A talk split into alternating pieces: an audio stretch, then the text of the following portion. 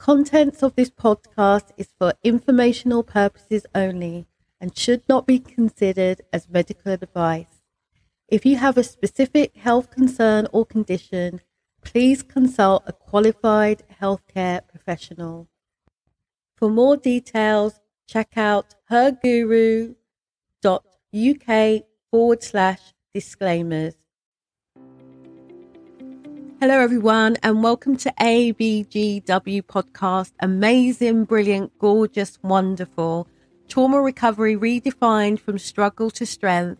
And we are here today for this extra episode so that I can answer a few questions so that you can get the most out of how you make your resolutions and take the steps, the actions that you need to take so you get the most out of them. So these questions have come from messages that I've had from social interactions on Facebook and Instagram, as well as private messages. Uh, and a couple of questions I thought would be useful for me to answer. So, with that in mind, let's take action. And without further ado, let's dive straight in. So, here's a fun fact for you about 45 percent of us make New Year's resolutions. Um, and research suggests that resolutions that are that generally are more effective um, are aligned with our personal values. So this new year stands before us like a blank canvas waiting to be painted. So let's have our first question. Can you do that? How can I make my New Year's resolution more specific? So to me, the best way to make um, resolutions uh, specific is remembering that a goal properly set is halfway reached. It's about where you start. So in any kind of uh, recovery setting, it's about being specific. Being specific or specificity is so crucial. So instead of vague goals like I want to be happier or you know what I mean? I want to spend more time with my family. Please be specific. You could aim for, I don't know, for example, I want to practice mindfulness for 10 minutes daily to manage my anxiety. That way, your goal is tangible and it's actually achievable. You can do 10 minutes a day. Uh, another way of looking is, is instead of saying, I want to get into shape, which has been my problem for the last how many years, I want to lose two inches from my waist and three inches from my hip.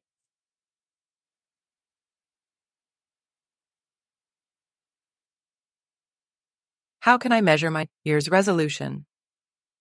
So for me, the best way um, to measure resolutions is um, is remembering what Peter Drucker said. What gets measured gets managed. Um, so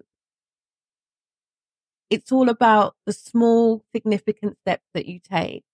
If you're resolved to improve your mental health, then you might want to think about, you know, an example might be you want to reduce your panic attacks from once a week to once a month or noting an improvement in your your journal um so you might want to track how much time you're spending with your family by measuring it by aiming to work 4 hours less a week. It just depends on what your objective is but the most important thing is that you have a way of measuring it you have a way of reviewing your progress. How can I make my New Year's resolution realistic? Realistic resolutions have a 60% greater chance of being maintained. So the thing is, about 20% of resolutions fail within the first week. But we are not going to have that, are we? Because realism in any kind of recovery setting means at least acknowledging your current state where you are right now in the process and setting resolutions that challenge you, but are still achievable. I mean, you have to remember where you are emotionally and psychologically. It's all about progress, not perfection. Perfection is not in the house. So to make your resolutions realistic, ensure that they're within reasonable standards.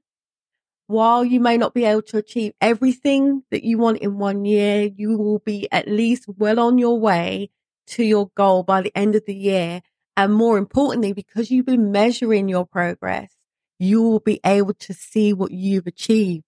A lot of the time, the reason why we give up is because we, because we haven't been measuring it. So we haven't seen how far we've come. And the thing is, this year, 2024, we are going to the nth degree, baby. Next question, please. Why do some people fail to keep their New Year's resolutions? Um, in the context of trauma recovery, failing to keep resolutions often stems from not setting goals that are aligned with where we are right now. So it's important. It's important to set things that are achievable and relevant and remembering that any journey, and especially a healing journey is not a linear process. So we have to remember to be compassionate to ourselves. Self compassion is crucial here. Um, don't worry. We're not pointing the finger at you here. Nobody's perfect. What's important is that you're taking steps, regular steps, making progress, taking action. Action is king. The best way to choose a New Year's resolution.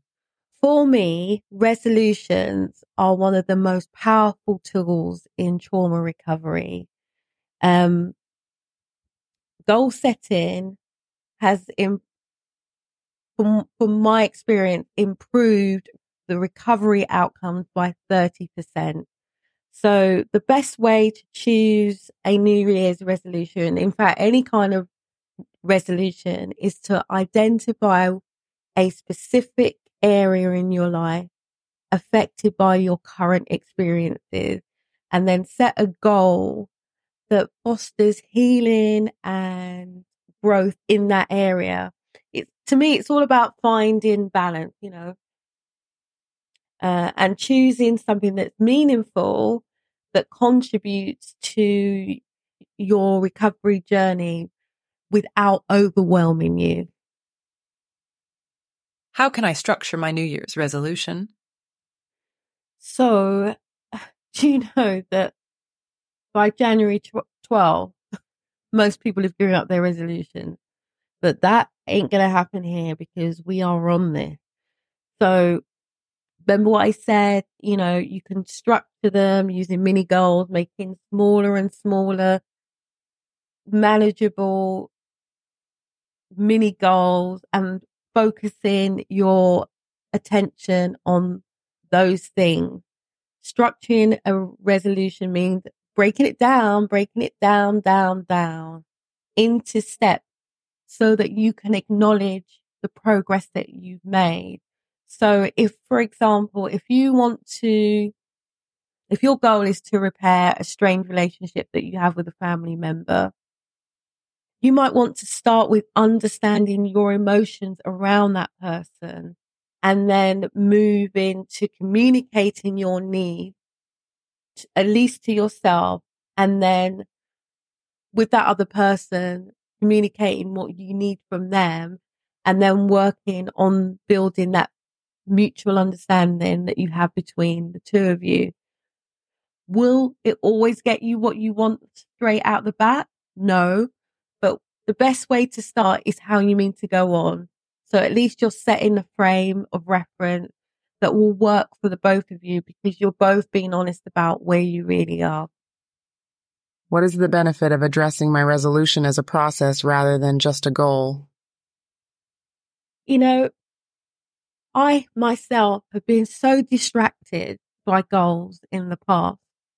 Not, not in setting them, but not realizing that the most important thing when you set a goal is the progress that you make from where you started.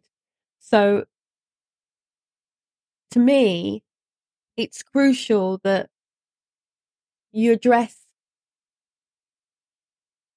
one of the many mistakes that I have made in the past is I have set goals and I have got so excited about reaching them.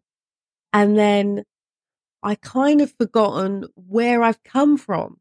So for me, the most, one of the most important things you can do when addressing your resolution is making, making the decision right before you start that to acknowledge that it's a process and it's the progress that makes you more likely to succeed in what you want.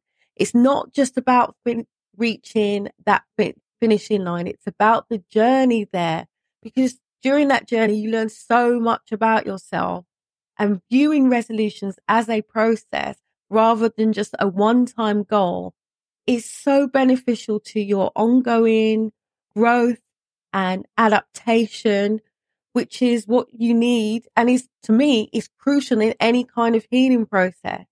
This perspective helps you to celebrate all the victories that you have and learn from setbacks without the judgment. What is a funny way to look at New Year's resolutions?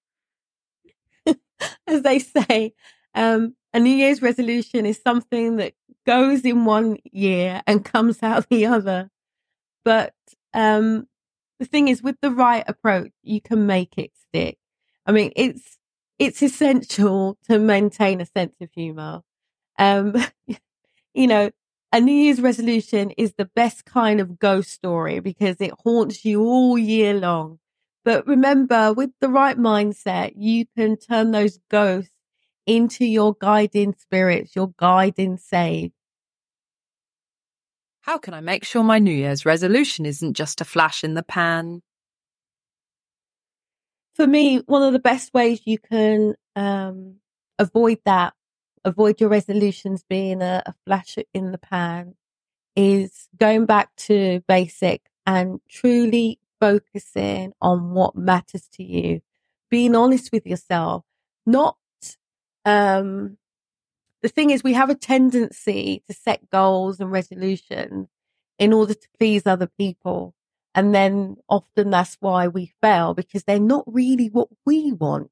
And I'm encouraging you to be honest with yourself, set things that truly matter to you, be specific, have a system that eh, so you can measure your goals, break them down, down, down, down into mini goals and be realistic. This is a marathon, baby, not a sprint, because you are choosing something significant.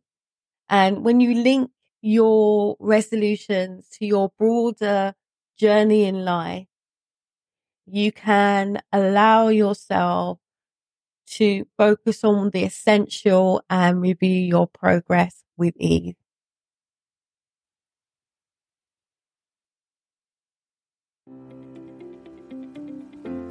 So, thank you for joining us today. Hope you found those answers useful in some way.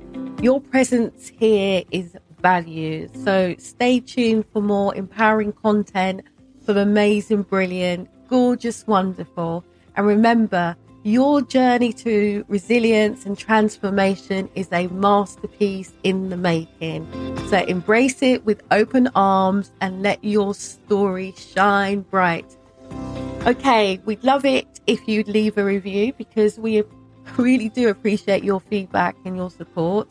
And you might want to subscribe while you're here so that you hear the next episode or even leave a review. So you take care. Bye for now.